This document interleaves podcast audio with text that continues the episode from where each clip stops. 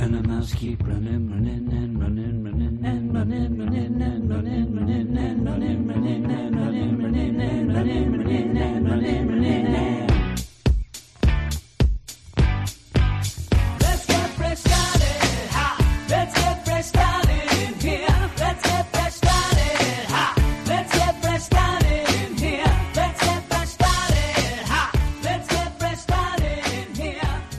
everybody, and welcome to the Weird Science Marvel Comics Podcast, episode 246. 246. They say, isn't that some show about teenagers or something in California? I don't know. But we're going to be talking about some books today.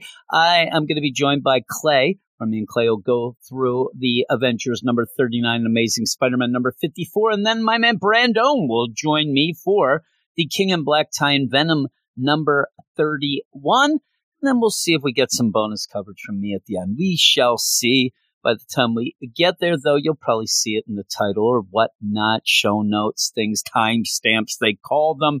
I'm recording now at this point at 1 a.m. and I'm getting tired. So who knows what's going to go on. But before we go into the books, let me tell you where you can find us. We're on Twitter at WS Marvel Comics. Follow us. We will follow you back 100% follow back policy. You go to our website, weirdsciencemarvelcomics.com. And if you have a website, tell me, I'll go to your website. Follow back policy all around.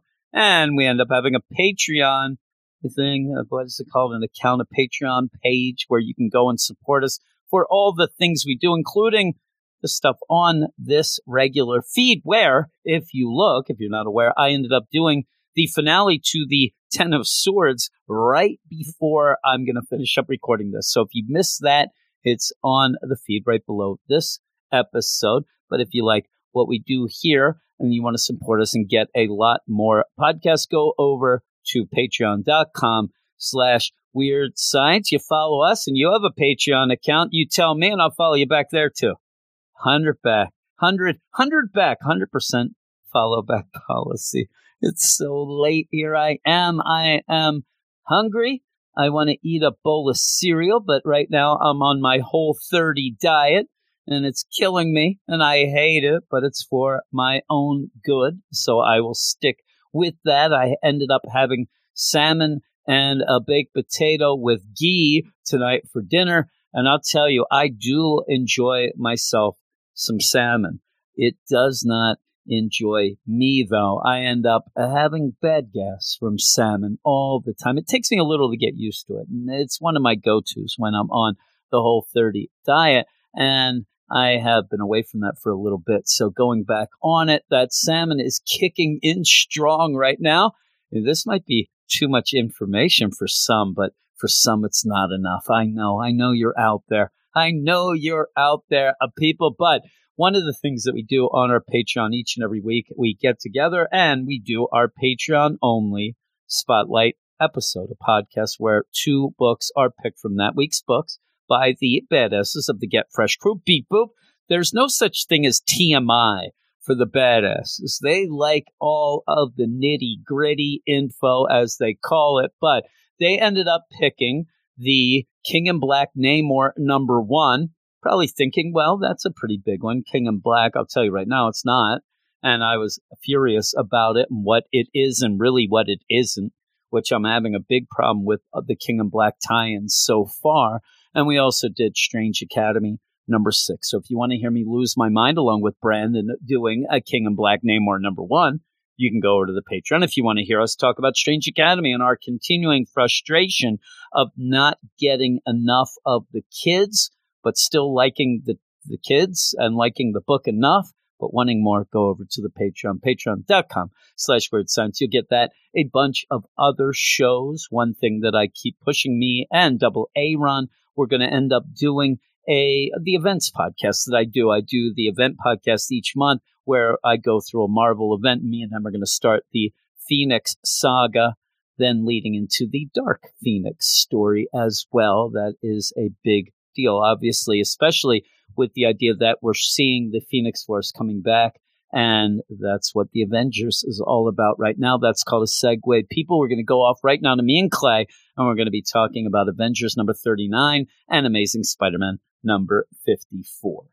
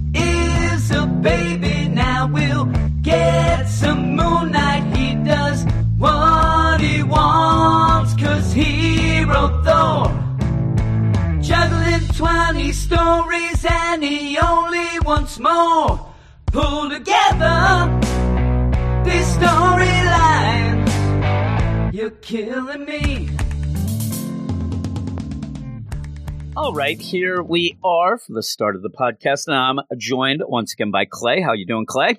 I'm doing pretty good. I'm doing pretty All good. right. I, I don't think this is going to be one of our longer sections of books. That's what I say, and every time I say that, I, it does jinx uh, me, and then will jinx you. But we're going to be talking Avengers, Avengers, and Amazing Spider-Man. And the thing is, I ended up, and I'll be full out transparent. I didn't start reading these until at 15 minutes before we are going to record. It is actually today's my son's 21st birthday, and we were doing a bunch of things. I'm like, holy crap! I actually, I actually ended up not realizing, thinking it was quarter to 12 when it was quarter to one. I'm like, oh my god! So I, I'm like, oh, I'm gonna have to get a hold of Clay and tell him. Now, in the meantime, we had technical glitches that caused problem anyway, but I I finished both of these in 15 minutes, and that is a a feat for me. Uh, but these both these issues are pretty quick reads. They're they're pretty quick reads that don't give you a ton of stuff. Um, but we're going to start with Avengers, and this is Avengers number 39. That's uh, written by Jason Aaron with art by Dale Keown, additional inks by Scott Hanna, colors by Jason Keith, and VC's Cory Petit on letters, and there came a day, a day unlike any other when Earth's mightiest heroes found themselves united against a common threat. When was that day, Clay? Can you tell me Um, when the uh, Avengers were united again? I, I don't remember that. On that day, the Avengers were born to fight the foes no single superhero could withstand. Now, here's what the deal is for this, because this is the Enter of the Phoenix prologue. The fiery cosmic force knows the Phoenix has inhabited countless mortal hosts over the millennia. The Phoenix Force's history on Earth dates back to the very dawn of human and mutant life. That's a big caveat here, something that threw me off a little over one million years ago. So you expect the BC Avengers at least. So if we're if we're not going to get the Avengers, hey, the BC we, we don't get that either. We end up getting the Phoenix Force here and basically see that in the BC times there were mutants. Mutants were shunned by man. They were discarded, and you end up seeing this girl who was raised by wolves, eventually being taken in, and then the Phoenix Force goes. Done and done. What did you give this? Joking, I mean, but I mean, seriously though. Uh, but I, I, I was just thinking this as you were talking about the blurb. It, Jason Aaron does try to attempt this like very clever, like, hey, we started as cavemen. Of course, we would have to evolve, and of course, evolution of man is mutants. So I can understand where he's trying to get, but it came out of nowhere. and so, with that out of nowhere, it, it also gives you, and I, I also don't mind the idea. No, I mean we know this by looking out our window or reading news or Twitter every day. That people always will hate what they don't know. Uh, They'll Mhm. hate something different, including a girl with red hair. And, these are things that you know, if you know any bit of history, th- this is true. Not even just BC times, but yeah, the idea that these, you know, cavemen are going, and any baby that is different from red hair to having one eye, they get thrown into a cave, and then these caves are gathered up, eh, you know, or these mutants are gathered by what seems to be the BC Professor X, and he protects them and things like that. Um, the thing, though, that you brought out is a question that I have as well, because you're waiting for that twist and you're waiting for the idea because Mephisto has been such a background and, and it really has been pushed in the last issue of being there from that even primordial ooze of the Celestials that ended Mhm. up making man. You're waiting for the twist at the end to find out that this whole deal was Mephisto was even the one who ended up being able to start the mutantdom and things like that. But you don't you don't necessarily get that, right? No, not at all. You know, we we saw him in the very beginning because I think the very first one of these BC was the uh, the Ghost Rider.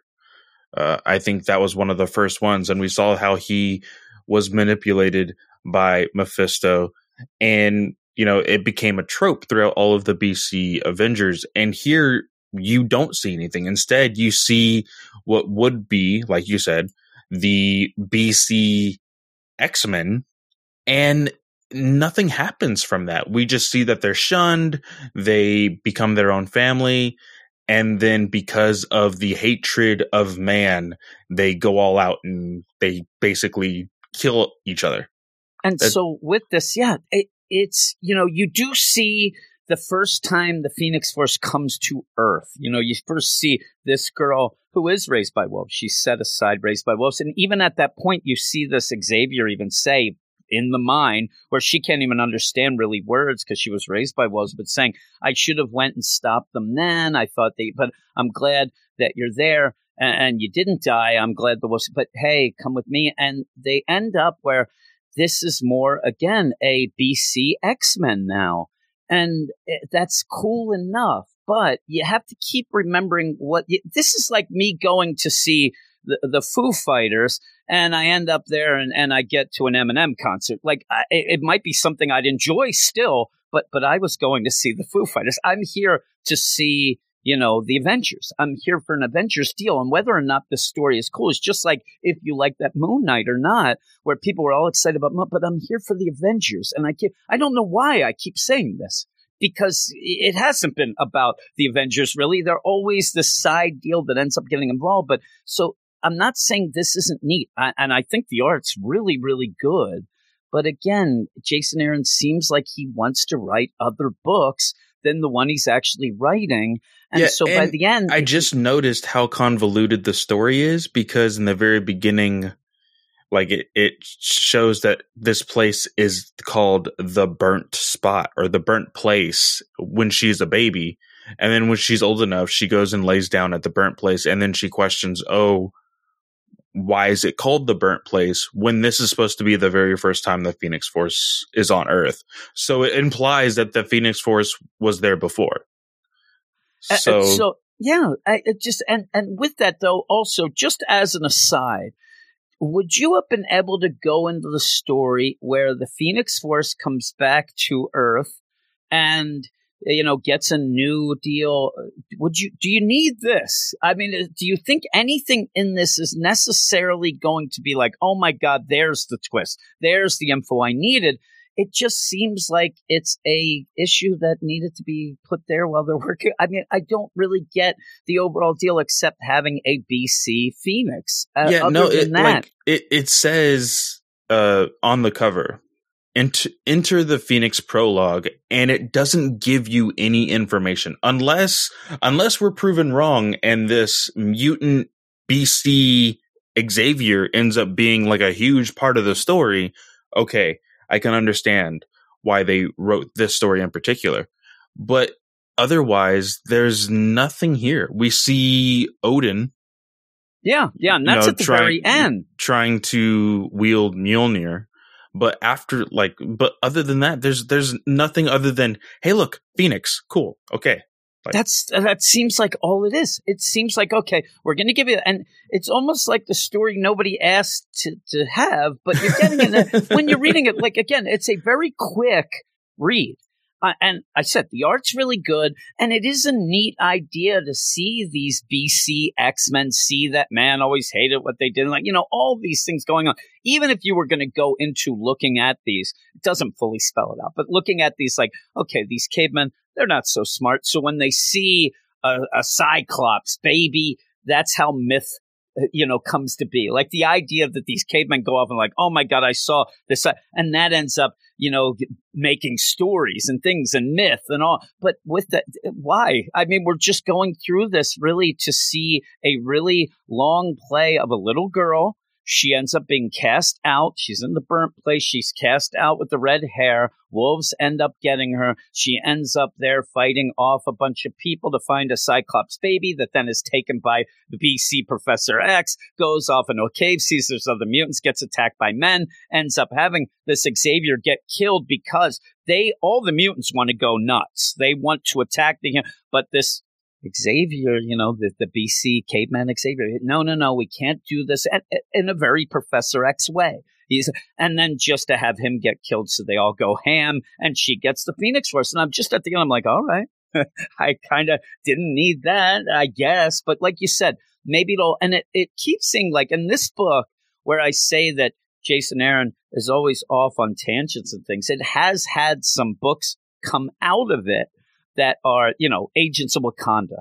That was one of them that came out from this deal. I think it's too late for the BC Avengers to have a book. It seems to me like that ship has sailed. Maybe not. Maybe people would like that, but it, it always feels like this backdoor pilot for that. But we're not getting that, as yeah, we know. No, so, yeah. I, you know, I, I, I said before we started recording, I feel like a broken record on how the BC Avengers should have been either the beginning of Jason Aaron's Avengers run or a mini series that was going along with the beginning of Jason Aaron's. I mean, these run. as a mini series would be pretty cool because you know what you're getting. You know what you're getting into. And we had, while we were going, we had those individual issues just pop out out of nowhere that were, okay, here's the BC Avengers, like you said, Ghost Rider. Here's the BC Avengers, uh, you know, Odin. Like, all these things would come in and okay, let's see what's going on. But it's just, it's dragged on too much like everything else. And I said to you, when you end up recently, Tom Brevoort came out and said, hey, you know, when the Phoenix dies, you end up having a rebirth after. And I think that he might be pointing out to a big event. And, and yes, I, I'm not fully saying that we're going to say Jason Aaron doesn't know what he's doing and that this is probably setting things up. I understand even later on in the game, not just this Phoenix, but eh, in the here and now, month after month, it just gets tiring to not get what you might want from the book. And what I want is the Avengers. I, I think that isn't a crazy thing to ask. The Avengers in an Avengers book. Yes, he seems to have sights on something way bigger than that. But right now, I'm being left behind in a way that I'm not getting a book that I want to get.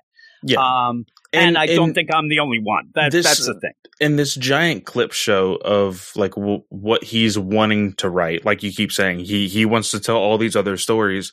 I'm looking at this next cover, issue 40, and I see Wolverine. This is again something that he has done in those like what the the one million like a, a million years after yeah, whatever. Million, yeah where Wolverine had the Phoenix. He's teasing it again here on this cover. And okay, that was a fun story and that was like a cool idea. But if you're not going to tell that story, why keep teasing it, you know? Yeah. And why, yeah, why just keep coming in every three months with uh, an issue or a, a cliffhanger and then go off? Because he and he is playing the long game, but it, I think it's starting to even get a lot of other people, but me pissed off. Me and you are, are you know, just sitting here like I don't know. I shrug every time, uh, but I do see more and more people and less people reviewing it as well. So I, I don't know how the sales are. It's tough to see the sales nowadays because of the shutdown and when they came back and things like that. But I, I can't see that this is you know going up and up and up. Now you'll end up with okay. It almost feels like this really this is an issue to be collectible to get the sales up. Like oh my god, that's the first time the Phoenix Force on it. But that's not what I want from me just reading. But overall, I do like the art.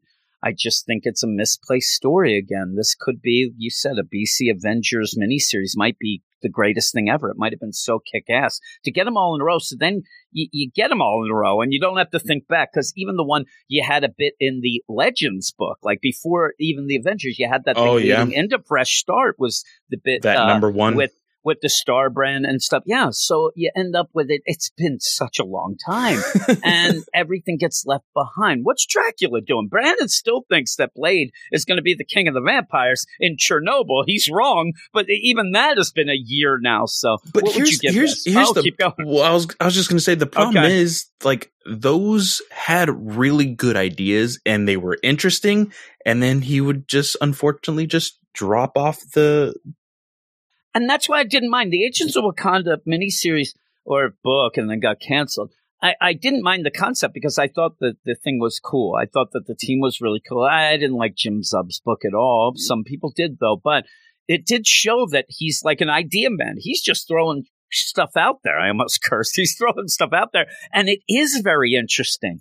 You know, when the Red Guard came in, oh man, all right, Dracula, all right, you know, Squadron Supreme with old Mephisto doing the whole Coulson deal behind the scene. All right, but what? What happened? So, other than, you know, with that, I'm, I'm still going to give this a six out of 10. I, I was Yeah, I was there. right there. Um, it, it's I will say it's majority art, uh, just because it's unfortunate that the story didn't give you anything other than hey, the Phoenix Force was Yeah. on Earth at one hey, point. Phoenix Force. That that's pretty much how you end, and then her going to Odin. But you know, even that, it's one of those things. Like I could give this book a seven point five as a story, but as an Avengers book, I'm a six. It's a weird deal. hmm But I just and I saw people when the Moon Knight. I keep bringing that up because it was the last story. You end up having Moon Knight show up, and people were all like, "Oh my god, this is the best!" That first issue. Oh man, I love Moon Knight. And then even by the end, it, it ended up going on too long, giving them nothing. Like, ah, I'm sick of this Moon Knight. And I'm like, oh man, I don't know what's going on, but I'm with the six. But we're gonna go to the next book, and the next book is not bad. I'm, I'm gonna tell you, I, I don't think that the Amazing Spider-Man number 54 is bad. I just want it a little more.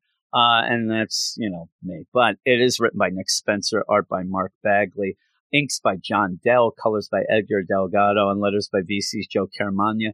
Peter, oh, wait a minute, I'm not going back to Peter Parker who was bitten by a radioactive spider. Kindred is finally struck in his efforts to torment Spider-Man. Mysterious villain turned Peter's spider friends into his demonic pets and threatened to make them tear each other apart. Peter pleaded for their lives in exchange for his own. Kindred took the deal, and after freeing the other spider heroes from his control, he killed Spider Man. In death, Peter found himself trapped inside his own memories until Kindred violently dragged him back to the world of living. It was then that the villain removed his mask, and Peter discovered that Kindred was really his old friend, Harry Osborn. We get what we wanted. We get the full out, you know, hey, I'm Harry. Look what's going on. We're completely wrong, Clay. It is Harry. but the, the idea where I don't know, you end up where I'm. I wanted some more emotions than just over the top violence. I, I wanted some things with this that made me kind of have some feels before we get into the thing. But pretty much this is all, you know, Harry yelling at Peter, Peter yelling back at Harry. Basically, you're always doing this. People, even like a little like wink, wink, like people always know it's you when stuff goes wrong. I'm like, Mhm. I don't know. I kind of giggled at that because people had so many other guesses. Yeah. Um, but overall, I like the art. I, I know we had the deal where Mark Bagley last issue, we said we were off because uh, Patrick Gleason had been on the issue before. I like everything except Mary Jane on, the I cliffhanger was page. that was that was like the one thing I was going to Yeah. bring up because I didn't notice until I I opened up for the second time here, just Yeah. like talking about it. Yeah, I did Yeah. not notice how I weird didn't like her face. She looks so weird. Her face is so off. and I, I ended at one point, I was going to send you, I was going to do a little screenshot and say, boy, I really like the art, except who's this? Because she looks wonky. I, her face, like, why the long face, Mary Jane? But you, you have this going on. And, you know, you, you go from Harry, and he is acting very insane, obviously, with Kindred being this evil deal. But, you know, he'll say, I don't want to hurt anybody. Then he'll get mad. But his whole idea is not anything that's real mind blowing. It's that Peter, you're the one who hurts everybody. You're the one who kills everybody. You're the one who's always the result. You're the one who's always, you know, the disease, and now I'm the cure. You know, you get that whole uh, deal. But it is just kind of them going back and forth. At one point, I got a little confused with the art. I will tell you, when you end up having Harry pretty much pick up a rock and then smash Peter's head. And then, but then I kind of got the idea. He's just pretty much destroying him and then bringing him back, like, you know, the whole deal. But the whole idea is you don't know what it is to suffer. You don't know what hell is, all this stuff. Well, Peter pretty much says, you know, hey, you got daddy issues, you know, stop it. Um, but you know what else? You, you go on with it because I, I Well, want you one, to give me your one, opinion. one thing that I had that was a little bit of a negative. You're you're right. The art was a lot better now, knowing that Bagley was going to be on it. It wasn't like a huge difference, you know, from last issue, of course.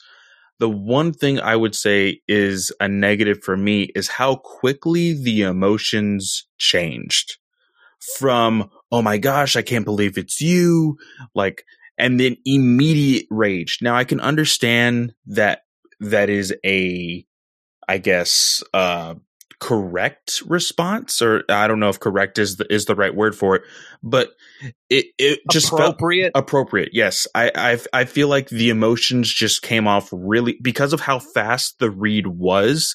It almost felt like every emotion was just in super speed. It was like sad, yes, then mad, it, it then angry, made it then seem like, like they were both insane. yeah. you know, just too quick. I agree. I agree 100%. Now, would you have been better if you ended up having, you know, this book has been centered Harry, Kindred, Peter. You know, they're Mhm. there. You do see them look off to the Order of the Web, but do you think it would have been better served where you end up having that first big deal where Peter says, No, I don't believe it. I won't believe it. And then we cut to maybe another scene with the Order of the Web, like that. And then you go back, at least you could sit there with that a little, and it still would have the same appropriate response, but you'd be able to sit there. To me, it was more my deal of feeling like I'm on a roller coaster ride. Oh my God, you know, these emotions, they're going so quick. And I really did want more, maybe, of a Peter who wants to try to help Harry, um, and maybe wants to try to understand him more, but pretty much it's one page, you know, one and a half pages where then he's just furious and then Harry just starts attacking. And yeah, I, I think you're completely right. I think that, and then Peter, and, and then it's an all out battle. And I wanted a little more for all the setup of waiting all this time to reveal it's Harry. We're not getting the emotions now. We may get them with, you know, Norman and Mary Jane coming to but that seems like we don't even have a lot of time for that now. I would have thought we would have dealt a little more. Yeah, I, with f- that. I feel like we are probably going to see more of Mary Jane in like we were seeing before in the LR books. So that's probably what's going to happen in, in the next issue uh, with it being an LR. But, you know, I was just looking, this thing is nearly 22 pages. Reading it felt like 10. yeah, like it, it was was, quick. so quick. Um, I at, at first when you you were talking about the the rock, you know, Yeah, I smashing thought his it head. was in- his heart. Did you not I think he ripped out thought his it was his heart. I I thought was thought the exact same thing. That's what I thought.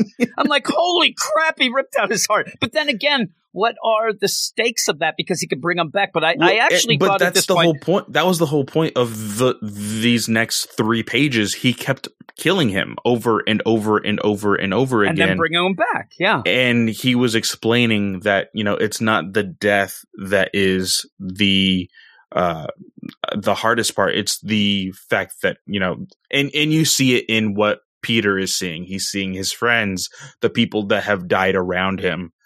And it does help you on an emotional scale like okay i get what peter is thinking throughout all of this but it's just way too quick. It's too quick. and I, I feel like there should have been a little bit more conversation about like how they are feeling and and I want to know more about why Harry is doing this because right now we're not getting any of that. We're just seeing angry Harry and and he just wants to kill Peter over and over again to try to send a message.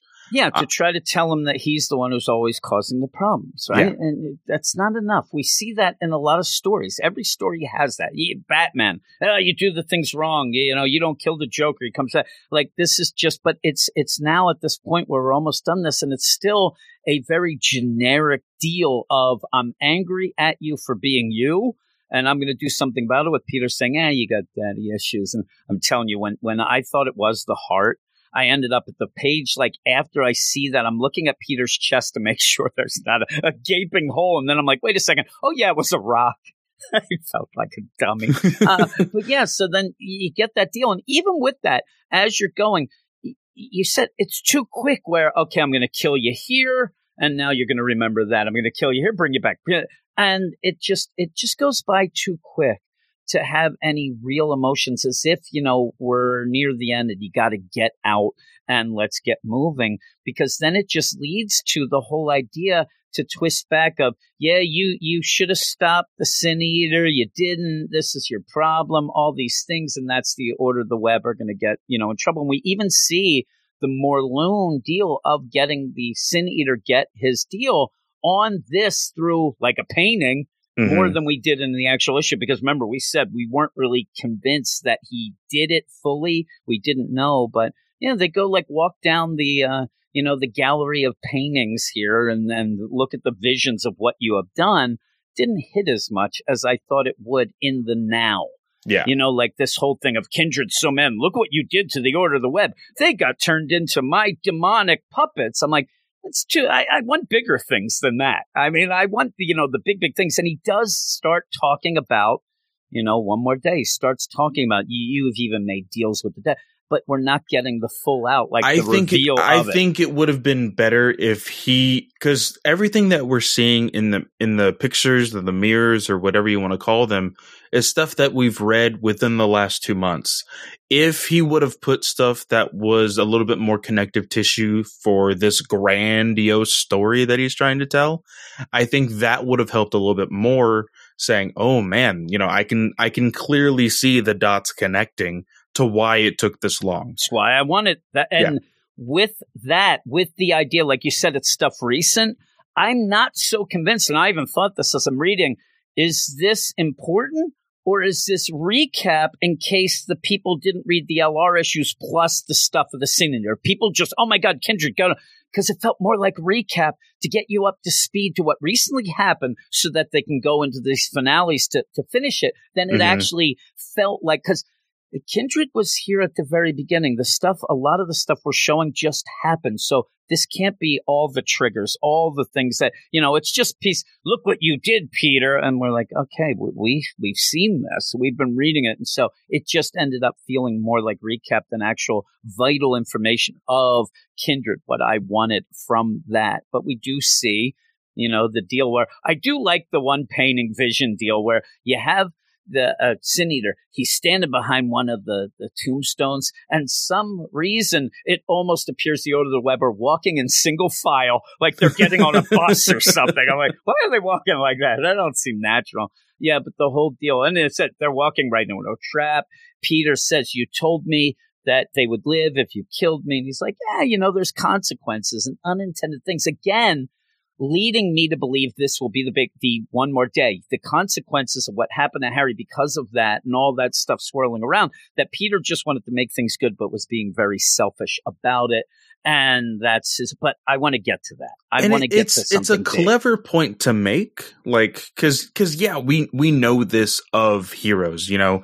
The the sacrifice of being a hero means that you know sometimes their loved ones get hurt. Sometimes you know their city is in danger the world is in danger yeah we, we know that but the the point of saying oh well even the smallest choice that you can make can make a big effect on somebody else i i i, I like that point but I I, will too. say, like, just seeing the picture of the Sin Eater with the Order of the Web, I want to go back to that story because it's such a compelling story. Yeah, yeah, we were enjoying that, and even like you have again, I always bring up DC, but you have like Flashpoint where Barry, uh, you know, so there are consequences. Some being huge, some being, and I like this a little more. Like, okay, well, what did happen to ha- like? There's something that isn't world shaking that ended up. and he might something. be he might be talking about himself at that point. Like Yeah, that's yeah. something you did caused me to be kindred. Even with the idea of maybe you know I should have been dead and I wanted to be dead. Mhm. even when he's talking to Peter about dying, and he's like, "Dying doesn't matter; it's what you have to deal with," and all that. I mean, it could be as simple as I, I didn't want to come back. I, I was okay. And, and your whole nonsense brought me back, and you know Peter. With but that's great. You, you know, well we'll see. But that gets me. But then it's just pretty much where Peter. It's funny too because looking at the order of the web, he's like, "Oh no, th- don't get them. Once he sees Mary Jane, he flips out. Whoa, not Mary Jane, but yeah, she's also there trying to look, and she she looks off. She looks so off in that, but maybe it's the painting. It just she looks very odd. Her her one leg is way skinnier than the other one. That looks weird. Her face is really long. Her eyes look like she hasn't slept in like 17 days. It's just crazy. But you know, it says, you know, hey, you know, and you keep having Harry Kindred say, you know, someone always pays the price. Again, not everyone's so lucky. The wages of sin, Pete. Uh, someone always pays the price. And he's like, no, Harry, don't confess, old friend. And he says, no. And then he says, confess. And, you know, this whole deal. He might, it's funny too. He might just, Harry's just like, all I wanted was an apology. You're like, you're always a jerk. You never apologize. But we'll see what goes on. But we're coming near the end here. We have two more issues. We have an LR and, and 55 of the regular.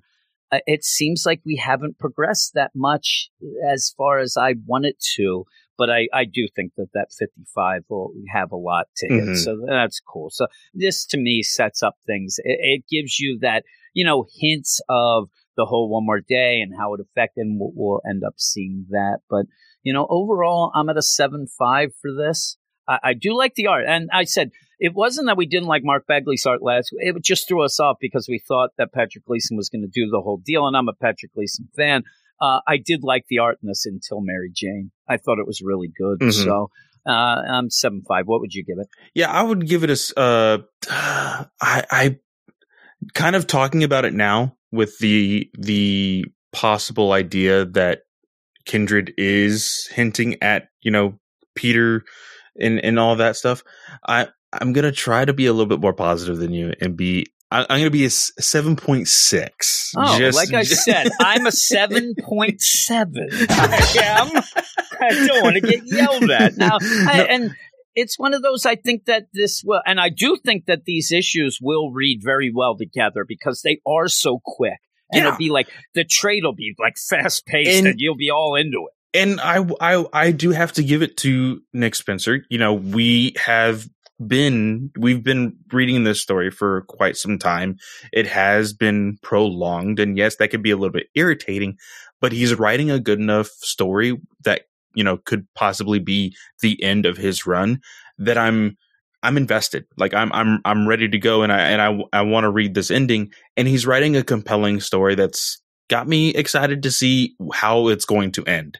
So I'm glad I'm glad that we're able to find like even even with the last two issues how they were a little weird you know the art kind of made it confusing whether if it was harry or norman like we I had the small we've had the small nitpicks but overall it's been a really good story so I, i'm okay with giving it that 7-6 Okay. And, and we get, we end up getting the review copies. And I will tell you that since this has been going, especially once I started reading it, realized I liked it.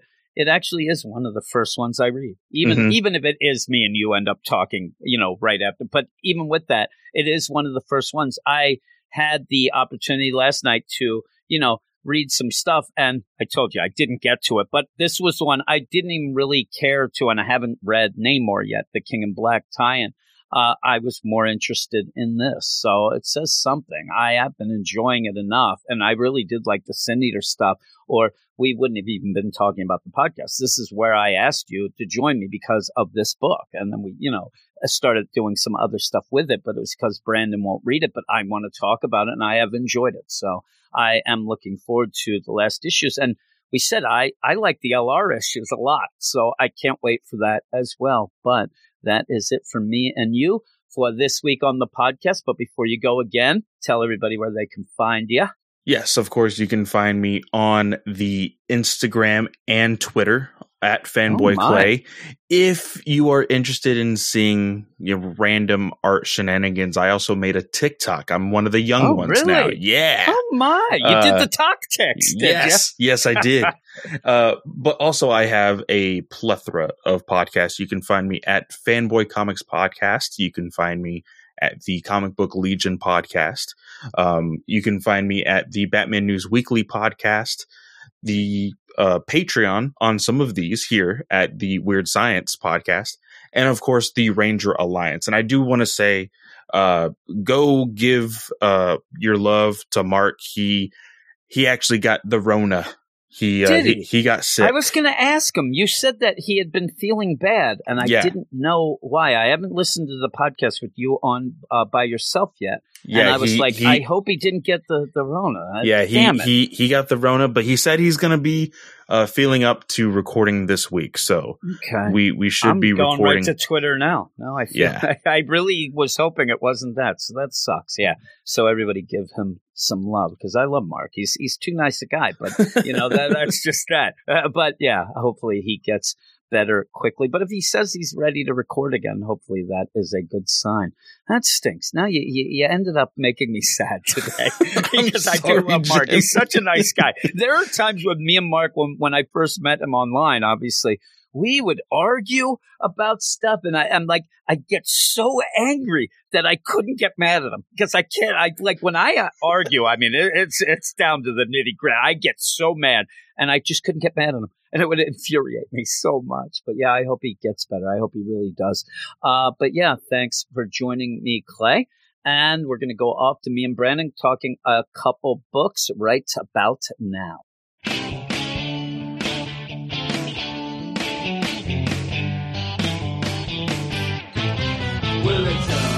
8 o'clock off there in Buffalo. Brendan's been drinking all day, and I gotta get him for the show. Oh no. Well, I can't get a hold of him. Well, that ain't right. He must be passed out drunk, so that means no Brandon tonight. Brandon's lame. Have you heard? Brandon's Lane. His family's ashamed. His little girl wants to change her name. Ah, yes, here I am with Brandon, and me and Brandon have one book this week on the regular podcast uh, because we'll be doing Yes. our our spotlight, uh, the Patreon spotlight. We have both books, which again are going to be the King in Black Namor number one and Strange Academy. Now we're going to be talking Venom here, and this is part of the King in Black event. Now I, I just I said to you when we were getting ready for this, I ended up messaging you that I, I don't understand what's going on, even with this full event, where they don't have on the cover, you know, Venom number 31, chapter four of the. Uh, there's nothing to tell you where to read what first, what not. And, and reading these, it, it doesn't matter. Yeah, not really. Doesn't seem to. When King in Black itself comes out, you're going to read that first. But right now, and, and also just the whole deal, if you are reading some DC stuff, if you're not or whatever. But at one point, me and Donny Cates got a little spat because I made the joke that the uh, the Namor, uh, not Namor, uh, the uh, no, when he was yeah. coming, and it, it King in Black just looked a lot like metal. Like over at DC, and he ended up getting mad. He's like, "If you were paying attention, I was just joking, actually." And it was more of shade thrown at Tom Brevoort that me and you don't really like. But besides that, there, besides that, the h- idea of this, it's starting to remind me of it again because if you are reading DC, even if you're not, the whole metal and then death metal that's going on, maybe it wouldn't be so, you know, so over the top and so much of people getting sick of some things if you just got the regular book of the event. But over there, you're getting a ton of tie-ins. You're getting a ton of books that don't really mean much. You're getting a lot of things that even feel at points at cash grabs, things like that. So the actual book and the actual story is few and far between. Uh, we're already started this event. The problem is we're only just into this event, and I'm already just like, really, I, I got to get back to the King in Black book uh, because these tie-ins are not even showing most of what's happening in the story. We, me and you are talking Namor this week. I said on the Patreon, it- it- it's not even a, Knull's not in it. It- It's a No. flashback story where there's no symbiote at all. No. Me and Clay talked about the Union book, the Union number one, where you end the book with a cliffhanger, finally get some symbiote things. After recording, I realize and find out that the Union was supposed to be an Empyre, was canceled, and they repurposed it to shove it into this. By pretty much, in my mind, at the end of that issue, if you read it, changing the Kotati vines into symbiote goo. Boom, we're going to do it. But is, does that make that any sort of way that that's going to be important in the story if it was from another event repurposed? I mean, No. it can't. It can't no. matter.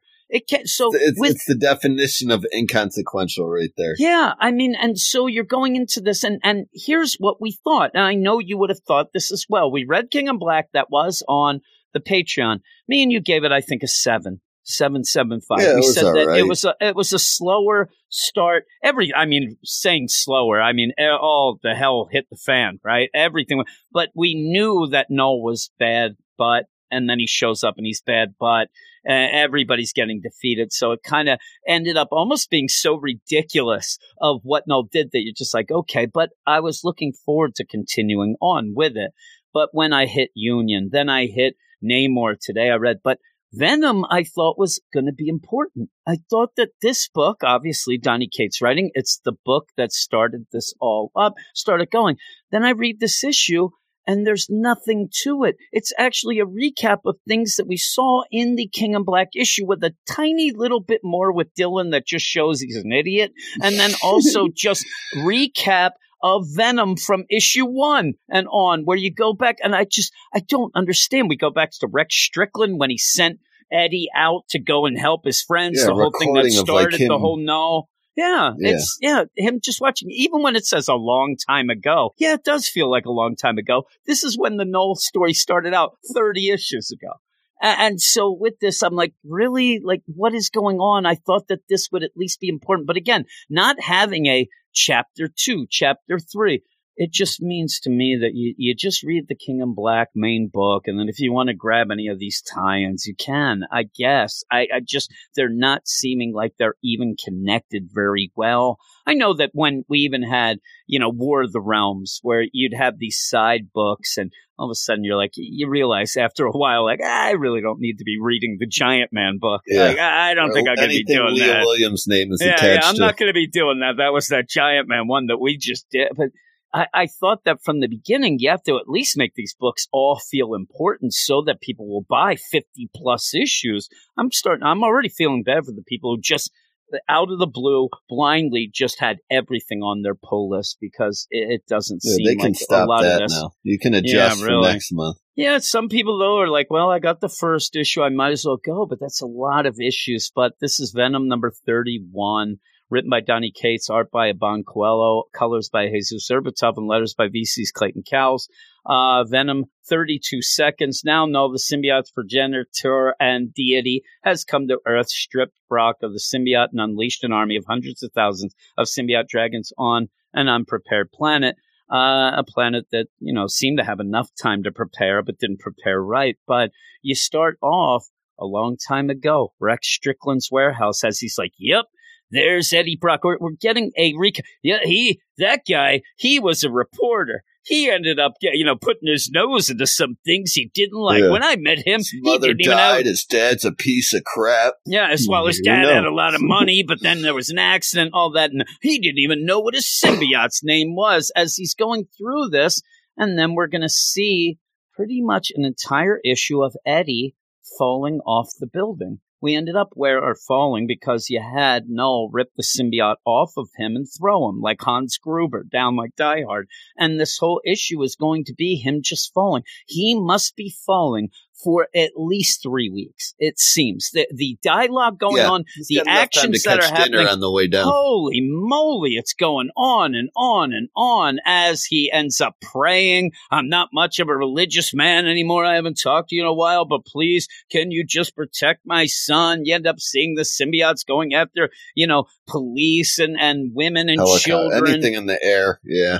You see that our heroes, dragons. I mean, even that we saw, you know, Cap getting taken over in uh, King in Black number one, where he was being overtaken by. But here you just see a panel of it. Like nothing is any more of anything. You see Wolverine jumping at one of the symbiotes. You see that the whole t- city is overtaken, which we saw. The big thing we get here is Dylan, who ends up, you know, getting antsy because he doesn't have good reception on his television, even though it looks like he is watching the news. I see it in the background at first, but he's like, "Oh, you know, uh, I'm going to call wants the Iron Man." inside inside scoop. He don't he Yeah. don't trust what the news is telling him here. Yeah, fake news. He said he ends up calling Iron Man, and you have to. Who gave you this number? This keep the signal clear, buddy. Keep the lines free. This is a. Oh, Spider Man, I'm gonna get him. And there's you know Dylan. Oh, I I just wanted to see if everything was okay. Yeah, we're doing our best. Like. All right, like what? So then th- that just is there so that Dylan. I mean, really, here's what's happening in this issue. It's all what happened. We have to get away that Knull knows where Dylan is. Plain and simple he ends up throwing Eddie. Eddie's not going to give up the deal, so he throws it, uh, and you end up where maybe, in my mind, you could have just gotten that from the symbiote who was there, and the symbiote that's joining into the hive mind of Knull. That might be a way to get it, but instead, you have to make Dylan an idiot, who he's like, ah, you know, I'm going to end up trying to reach out to get my dad, just like Venom Island. Oh my God, here we go. Boom. Oh no, Dylan, don't do that. Knull's going to know where you are. Okay, I'll cut the signal. Probably too late. Boom, boom, boom. He sees his dad getting just destroyed by Knull on the TV, which suddenly now has the perfect reception. Before he said, It's glitchy. I can't see anything. This isn't fun. Oh, well, now I can see exactly what I need to because he has to see Eddie getting ripped apart and falling for three weeks because he's falling. Yes. Then he decides, Well, okay. at least it'll um, and- fill at least a half hour of airtime on the TV. They, they don't got a plan, you know, to interrupt this program. Yeah, it'd be like actually that it goes over. It's like a football game that goes over into the other.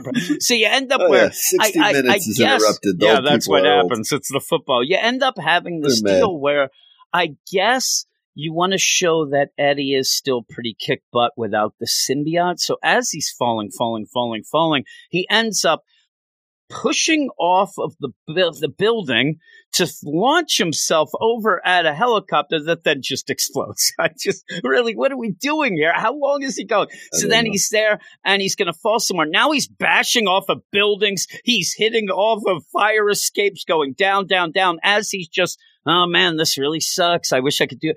And then you end up where he is just about to hit into a car, like the beginning of Lethal Weapon when the girl. Ju- Ah, to be continued. You went through this whole where it ends. issue, whole issue of him falling, and you don't even get an ending to that. This is ridiculous. Th- This is one of those things where I'm still into the King in Black story in the King in Black. I have now, in my mind, if this Venom book can't be more important than this is, what can be? Donny Cates is writing this. This is the book it came out of, and This you sit the there main and just play around any tie-in Yeah. at all. this should be the second most important book in this whole deal, and it may be because the others are bullcrap. The others aren't even involved. At least we saw symbiotes and Knull in this one. I mean that that whole deal with Namor. it- it's hey, I'm thinking back when Atlantis had to end up being friends with other kingdom. I'm like, what is going on? And this just. That book is like awful. I said, how can you get to? I un, I'm just so mad. I understand a, a month and a half in where you have an issue that might tread some water because you got to get things set up to get. This is the first issue of Venom in the event.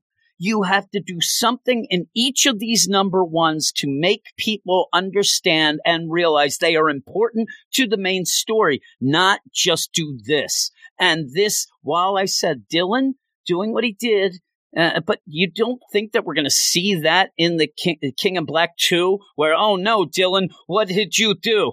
Well, I tried to contact the hive like I do that. Oh no, like eh, I don't think that you're going to have to eh, ever read the. Eh, it's just, it's infuriating. It Yeah. is, especially. I'm telling you, once I found out that the Union book was repurposed from Empyre, now I'm expecting that Thor tie-in that was canceled. He'll do that. I mean, what else? We're going to get all Because the canceled tie-ins as King in Black this- tie-ins. this is uh, a story that's we've waited so long for, and and I'll give up credit now to your man Nick Spencer because this whole Kindred thing is another like you know maybe they could have made that but he only has the regular Spider-Man book and the LR issues at least you can kind of get through this without 50 issues and spending all this stuff because this story's lasted as long as Kindred we just end up giving Nick Spencer a lot of crap for it because Donny Yeah. Cates was pretty good at showing you no at least and we got this progression to get here Spider Man he gets there releases more often too. yeah, yeah. So we're we're here with this and nonsense. Uh, I'm going to give this a 5.5. I do like the art, but uh, most of what I saw, I saw already in the beginning of this series and also in the King in Black issue. I got a little teeny bit more with Dylan, but it wasn't enough for a full issue here. Nonsense. So 5.5 for me. What are you going to give it? Yeah, I'm going to give this the special five because I, you know, it, there's below. I can't wait to see what you give uh, Namor. Holy moly. Yeah, there's below. Yeah, I don't like really many of these issues. and there's No, bloat no. comic events, and then there's literally just milking a 25 page story with uh, somebody falling off a building and not even reaching the conclusion of of what happens as he's falling. So, I mean, this is just everything wrong, kind of with with the state of comics at this point in time, and. It, it's reiterating things you've already know if, you're here for this event and interested in reading it, and, and it doesn't do anything to advance the story. And probably what you thought was a must read issue coming into this whole thing blindly. You know what I'm saying? we did. We So, said yeah. we said that this I, was going I was to be confused as the must read. follow. Everyone, we, we kind of came to the conclusion if it has King in Black on it, that's that's what you read, and Venom most likely. And so far, it's not paying off. I don't think. Al- Also, I, I just want to point out because at the back end you do have a checklist. Again, I don't understand why they're not giving you the reading order with chapters in the actual issues, but you end up with the checklist in the back. And this is the first book. It looks like you kind of uh on the checklist there. The second is King in Black Immortal Hulk number one. That didn't come out this week. It, I guess it was supposed to, but even that, then, then King in Black Namor number one. So you're already, you know, five issues into the thing. You have a book that didn't come out the week that you have on the checklist. Uh, what else can you do? Uh, this is something we we love Donny Cates. We really do. Some of the, you know, but we're not giving him a free pass on everything he does. And I'm afraid that what people are going to do listening to us talk about this is the idea this event is fresh. It just started. So people want to be gung ho.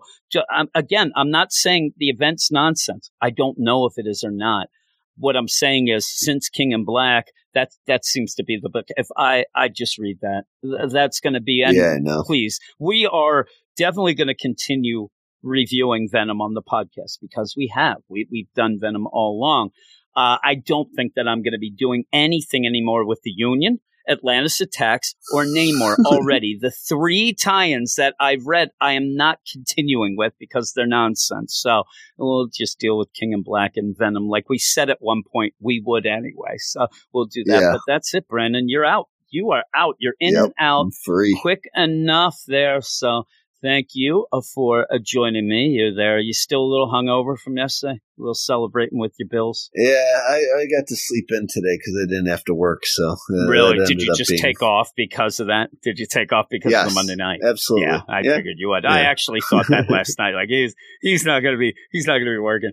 Uh, but yeah, so you Yeah. can rest a little and uh, we'll go. But yeah, thanks everybody. Uh, I'm gonna be coming back now with a couple other books that I actually at this point I haven't read. Uh, Juggernaut and Captain Marvel. I'm hoping I like something this week. I'm hoping that something hits It's and hits hard. so but. Yeah. yeah, a lot of this week has been just treading water and not being as big a thing as I thought. So we'll see. We will see. But I'll be back with that in a moment.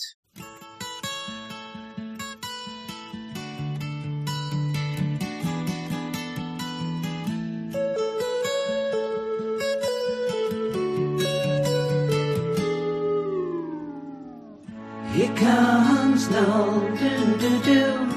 Here comes no, and I say it's about time.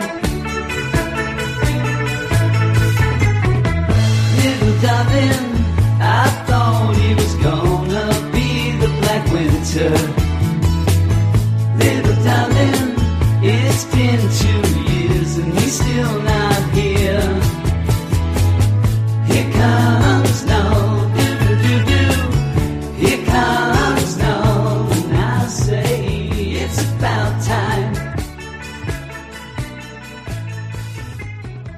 right, and I'm back for some bonus coverage where I'm going to go through two books quick like. Uh, they're okay. Uh, We're going to be talking Captain Marvel number 24 and Juggernaut number 4 in a bonus section here that I'm doing at 3 a.m. in the morning. So, you know, all bets are off. Uh, sometimes gets a little funky in these parts around this time. So, we're going to start with Captain Marvel number 24, The New World, Part 3, written by Kelly Thompson, art by Lee Garbett, flashback art by Belén Ortega, color art by Antonio Fabela, and letters by VC's Clayton Cowles. In the middle of a mission with War Machine, Hazmat, and Spider Woman, Captain Marvel was magicked, magicked, I say, away to the apocalyptic world of the year 2052. There she learned that most of the world's heroes are dead, and those who remain are fighting to survive in New York City, but some of their number have gone missing, kidnapped by a mysterious stranger named Ove. OV, Ove. Before Carol could kick his door in and activate his dental plan, Ove sent Luke Cage, who was believed dead, with an eerie invitation to visit his citadel at the New York Public Library. Who, wants to go to the library, especially now? I mean, it isn't print dead, flanked by Emma Frost and an army of young heroes, including Brigid, the daughter of Thor. Carol set out for the library, fully prepared for a trap. That sounds like me anytime. You know, hey, what are you doing? Going to the library? Watch out for them traps. I mean, what is the trap that you're going to be immersed in the world of fantasy and science fiction there? That's what happened with me. I used to love going to the library. I used to get all excited about it. This is why I had no friends, or maybe it's because I had no friends that I ended up really loving the library. So stop it. Stop making fun of me, people. Instead, they found an overly hospitable Ove ruling over what seems to be a paradise on Earth. And in any comic book, really, if you end up, and I actually laughed myself, of where's the story where the heroes go to what appears to be a paradise on Earth and it ends up being that? Like they end up, oh man, I don't believe this. This is too good to be true, but it, it, it's true. It's too good to actually be false, maybe. I don't know. I, I've yet to read that story, I think. But you end up having all of these heroes. You have Carol Rhodes, aka Rhodes. You have Johnny Watts, aka Fuse, Sora, aka the Wolf, Brigid Thordstir. I'm not good at the Thor talk. Carol Danvers, obviously Emma Frost, and Jerry Drew, aka the Spider. That is Jessica Drew's son, Jerry, who's in the normal deal right now as a baby. So he's all grown up. He's there and cool, all that. So you have all these characters, and I want to know more about them. Uh, I know about Carol, right? So I don't really need, and Emma's name, but some of these, you know, legacy characters, some of these kids of big heroes, I want to know more of. I want to see them do more, and we really don't get that here. What we're going to get is pretty much Carol and of talking, mainly of giving you his origin. And it, it's okay. He's the son of Namor and an Asgardian. As we get through, we'll find out what Asgardian that is, kind of the twist of this all. Um, but pretty much the idea is this seems too good to be true, and it is. I mean, really, that that's pretty much the This deal. is all wrong. It is. And they end up going there and like, hey, uh, yeah, we heard that uh, Armor's here. Can we talk to her? N- not just yet. Oh, okay. That's weird, but we'll we'll let that pass. What's that? You say that the Inhuman Crystal's here. Well, I know Crystal. Uh, can I talk to her? Nah, not just yet. Ooh, okay. Well, that seems kind of odd as well, but we'll go with it as as long as we get to have a nice room and we get to relax. Yes, you can go have a nice rest and relaxation bit in the room where Emma can ring a bell and they'll bring her martinis. Luckily, this is nothing that's happening with Brandon around, or he would die of alcohol poisoning within 10 minutes. So that's the case. Or maybe he'd just get a lot of chicken wings. And, and I know him. He'll, he'll get the chicken wing sauce in his eye. He should be somebody who's a veteran of this living in Buffalo, but nah, he, again, he'll also be drunk. So again, like this section, all bets are off. But so you have all this going on while Carol goes and has a date dinner with Ove. Uh, the setup of it is odd too because like Ove, oh, I just want to talk to you, Carol. Well, he leaves all the rest behind. It's an odd deal because what ends up happening is Ove really does want Carol, ends up wanting him, was one of the reasons or the reason that they end up getting magic, as I gave you the air quotes at the beginning in the recap. Magik brought her over into this future deal. Uh, in the meantime, while they are having dinner. Ove gives that whole background, and it's nice enough. I mean, it's it's the idea that when Earth went down, Atlantis survived. Namor did help the, you know, the surface world, but he could not do anything to stop the destruction. And then you get the, you know, th- these underwater sea dwellers. They they're always there with their nose up in the air about humans destroying the Earth. You know, like you? like Greta goes about. Well, Greta warned us. This is the thing, and, and we didn't listen. We didn't listen to that gem of a little girl, and we end up where, hey, you know, the humans went down. It was sad enough until like two weeks later when we realized that there was no longer Trash Island because you jerks are no longer throwing stuff in the ocean. So really, sayonara, sucker. And so the whole deal goes on. Um, but you're really skirting the issue here of who Ove's mother is, and Asgardian uh, with a lot of strength. Well, as this goes on, and as the team then after this dinner, they start snooping, snooping and a pooping. They are around in a weird way that they're kind of just going all over the place and nobody's stopping and whatnot. They end up finding Magik, Magik who's tied up, and you end up having Ove using her magic and her abilities and all that to run things to end up grabbing Carol, bringing all this. Well, we also find out there's a lot more, you know, mutants being controlled, like Luke Cage we saw before. But really, all this is is like this maybe wow moment of, hey, look, everybody's controlled just like you thought they were, and we kind of see the ones that we thought anyway. The big thing when they first came, or when Carol first came to this 2052 future, everybody's being attacked by demons and like we think that Ove is magic. Oh no, she might be controlled. Well, she is, but yet you forgot. So you end up and even Luke Cage comes out and you get this big battle for everyone then to stop to now get some trash talking to reveal who Ove's mother is, and it's Enchantress. So this is a big deal. And oh yeah, there's Enchantress. Yes, she is Asgardian. She's got magic. And here we go. And she's going to attack Carol because you know what, Carol, you can't blast magic, can you? No. And they end up capturing Carol. They end up having Luke Cage beat the living crap out of her as well. Um, but then they hang her up on the wall in what she says is some sort of ceremony. Now, when they went to Magik right away and they were talking to her she was tied up, she even said, like, no, no, get out of here, Carol. That he wants you. He needs your power. So we, we kind of knew all this. It's a weird paced issue. And the whole thing is becoming this. At the beginning, I was intrigued, but then we even had that issue where they were heading to the library and we had things happen. And then it just, the, the pacing of this whole you know, arc to me is off and it's kind of being extended in a way that, yeah, I, I'm not really that interested in it. I want to see how it ends, but I've kind of lost any sort of real investment in this that I would say, oh man, I got to read this. And because of that, and the art's okay.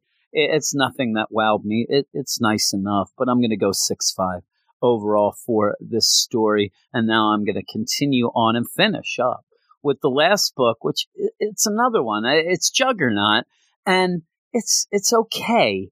Uh, the problem is it's diminishing returns for me. I kind of did dig the first issue as something different, but it hasn't been different from that difference in a while to make me really like or be invested in this as well. But we'll get into that right now. And this is Juggernaut number four in Scalpel to the Soul, written by Fabian Nicieza, art by Ron Garney, colors by Matt Milla, and VC's Joe Sabino on letters. You don't really get a recap, but you get a little bit of a, a mystical talking to, a mystic gem, a conduit to an unstoppable wellspring of power. If the Juggernaut's so powerful, why does he always work in service to others? Hmm, I don't know. Manipulated, capitulated always, a pawn, never a player. It's funny. He's probably at some points a player, but not a player. He might be a player hater at one point too, but that's not for me to judge. I mean, really, uh, you know, one person's uh, rebel is the other freedom fighter. I don't know. Cain Marko won't be taken advantage of again. The only thing he's not sure of is who gets hit first. Who ordered the steak? Is what he says. I am really tired. oh my goodness! And the idea of this Juggernaut book was was pretty cool. Fabian Nicieza at the beginning. I I thought, well, what are we going to do? I mean, we're just going to have a book where he's unstoppable. I mean, that sounds like a load of. But he he ended up making it more of you know, kind of in the vein of a lot of things today. It it was the Juggernaut behind the hideously huge mask and nonsense. We were getting the guy, the guy who wanted to be, you know, looked at as maybe not the the worst thing, and and to be able to atone for some of the things he did, but also seeing him getting back the bands and the gem of Cyttorak there after he ended up losing in the X Men books a little bit ago. And we saw that deal. Now, with that, he is hooked up with this girl, D-Cel, who's big on the social media. It's annoying. It, it really is. It, there's nothing that has changed with this since the very first panel that she was in. There's no cleverness to it. There's no anything to it. It's not even, you know, maybe some people would even be more furious, but it's not even a social, you know, sort of commentary. It's just this girl keep going on. Hey, look at me. I'm D-Cel and I'm here with Juggernaut and here we go. And then the next, hey, I'm D-Cel. Here I am with Juggernaut. Here we go.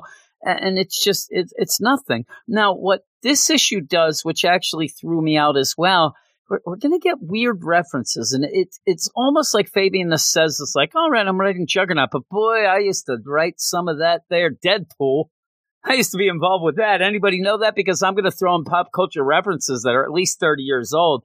And I don't know that anybody's going to get it, including when you end up having the whole deal with, uh, you know, Damage Incorporated, also then with, or Damage Control with D-Cel, with Juggernaut going off to, you know, pretty much go off and get Arnim Zola. Trying to gather my wits here. Arnim Zola, the Nazi mad scientist, and they ended up where they were fighting quicksand last issue.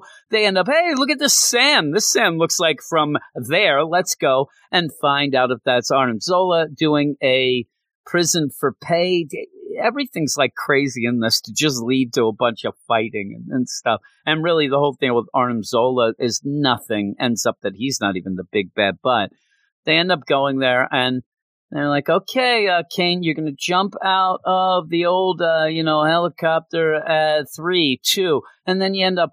Well, does he jump at one? Or I mean, are, are we lethal weaponing this here? Uh, who is getting that? I mean, I did, but uh, it didn't make me laugh. It actually was like, yeah, I kind of groaned. Later, we will get a really out of place Pulp Fiction reference that really doesn't mean, and that's the thing. When you're going to reference stuff like this and go back to 80s, 90s deal and, you know, have your fun with it, it has to be funny. It's not funny here. It's not at all. And it actually threw me out at points and just like, okay, well, what the hell are you doing here? But with that, the story is just going to get Arnim Zola and he is trying to gather up mutants.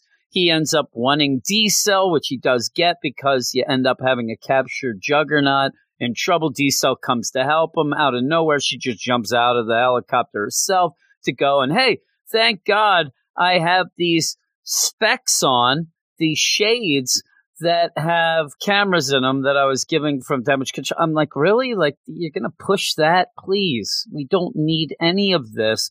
This book now. I, I, and here's the thing I'll be quite honest here. The idea that we were getting a Juggernaut miniseries, I thought, boy, I don't know how we're going to get a Juggernaut miniseries and sustain this because he's just running to. And then you ended up having the first issue. I'm like, okay, I can see where this can go. I can see it, it, it can't sustain it. The story is already over in my mind. I've already checked out and we're at four. We have one more issue and you're already treading water for nothing. And so they're there. Now, it isn't for nothing. You end up at the end where Arnim Zola is not the big bad. And oh man, we got to find who else is in charge going up the ladder here. But really, do, do we care? Do we care? Arnim Zola is going to grab D-Cel, says, I'm not a mutant, but yet she might be, or she isn't, whatever. And then even with the trick deal, uh, that it looks like we're going to do some brain salad surgery here and we're going to do a little, you know, probing. But all he wanted, even though he's an evil Nazi, he just needed a, a blood sample and he can it just does nothing. It, this whole thing does nothing, though. We do end up seeing that Cain ends up with the bands of Cyttorak, but then ends up also finding the gem of Cyttorak that is crushed, but says it still contains power. It was crushed again in Uncanny X Men number 21 in 2016, but they get it like, oh, it still contains power. He does end up using it. He does end up going before, you know, Cyttorak and saying, I'm not your, your guy anymore. I'm not going to take your orders. I don't know if this is because it's Crush that he can do this, but he says, I'm my own man. I'm not going to be kowtowing to anybody but myself. If I'm going to get in trouble, it's going to be from me. And I'm in trouble, but uh, it'll be from me. And I'm going to atone for all this stuff because, uh, you know, I'm a new man. I'm a good guy and all this. And I did like seeing him as a good guy with all that. And D-Cel's okay, but you haven't developed that character at all at all. She seems interesting, especially somebody with deceleration powers hooking up with Juggernaut there. You have done nothing with her. She has just been there. She is decel. She should be treading water, is what she should be called because we're getting crap. And yeah, by the end, they end up taking down, you know, Arnim and finding out that he's not the, you know, be all end all and that he's just collecting mutants and things like that. And they walked in, it's, just a bunch of nothing. It really is. And overall, with it, I don't really like the art all the way through. It's okay. I guess it fits the deal, but it's nothing exciting. It's nothing that grabs me. Nothing really pops. I think it's also because there is a lot of darker colors with the scratchy pencil heavy art and the shading. So yeah, I'm not I'm not digging this anymore. I will finish it up. We have another issue, but uh, it, it, I take it I put it as a miss overall, where I was kind of excited to see what the deal was, see how we could go with a more human deal and see what's under the mask, like I said, as a joke, but really to see that. And I, I like the setup and nothing. Fabian says has done crap with it sinks nothing. And also, I do want to give you full disclosure. I have talked to Fabian Nicieza twice on Twitter, and he was a real jerk, real jerkwad he was. So really, I, I don't end up making that bias deal with it, but I'm not so you know torn up that this book stinks. So it does. It's gotten worse each time, diminishing returns. I'm giving this a six out of ten. And that's it. That's the end. Jerkwad, I told you. And that's the end of the podcast. I'm a jerkwad too. So maybe I should end up loving Fabian Nicieza for that. Or maybe I hate him because he's so much like me. He's so much of a jerkwad that he's just like me. But hey, that's it. This jerkwad's going to bed. That's the podcast. Thanks everybody for listening. I hope you enjoyed all the books that we talked about. And if you like them more than us, you like them more, that's great. I actually am very happy if that is the case because I'd rather, you know, whoever's listening, I, would rather you enjoy the books in the way they are. It's sometimes when you review the stuff, it, it, makes it a little harder to enjoy stuff after a while, just because you're reviewing it. And when you're going through it, you can let a lot of things go by, but when you're reviewing it, you have to kind of point those out. Just remember that, but try to stay positive, even if you didn't like them, uh, even if you liked them less than than us. I don't know how that's possible, but hey, I'll talk to you guys later. But before we go. I want you to check out our Twitter, WS Marvel Comics. The WS stands for Weird Science. I don't know if you know that. Go over and follow us. We'll follow you back. Also, go to our website, WeirdScienceMarvelComics.com, uh, and, you know, check out some written reviews, news, previews, and also it'd be awesome to say, you know what? That Jim's recording at 3 a.m. That guy's pretty keen. Peachy keen he is. He's a jerkwad, but he's pretty cool. Uh, maybe I'll go over and at least check out the Patreon. Maybe, maybe not, you know, do the, but check it out because I think if you do check it out over at patreon.com slash weird science, I think that you'll see we do a lot of work, most of it good, I would think, but there's stuff for everyone. If you like podcasts, and I would hope so, you're listening to this one and you like this one, which I hope so because you're listening to this one. Uh, we do a lot of other things there as well, other podcasts, things Marvel, DC, indie comics cartoon podcast, movie podcast, pop culture podcast, all sorts of things. Uh, but remember too, on this feed, we also have our X Men and the Star Wars. There's just a ton. But with that, I'll tell you that I said it before at the beginning. Uh, I'll be back on Friday, catching up with X Factor and Hellions for a bonus kind of bonus. It's just a late deal, but a bonus X Men podcast. And on Saturday night, me and Matt will be talking about Star Wars number nine. And then when Monday comes around, we have the start of a new week. We'll have our regularly scheduled X Men podcast where me and Robin will talk about Sword number one and Marauders number 16. So a lot coming up, a lot on this feed, but you can check out our Patreon as well. But thanks, everybody. I'm going to go to bed after I have a glass of almond milk. I'm allowed to have that on the whole 30. So I'm going to go drink that, go to bed, and talk to you later.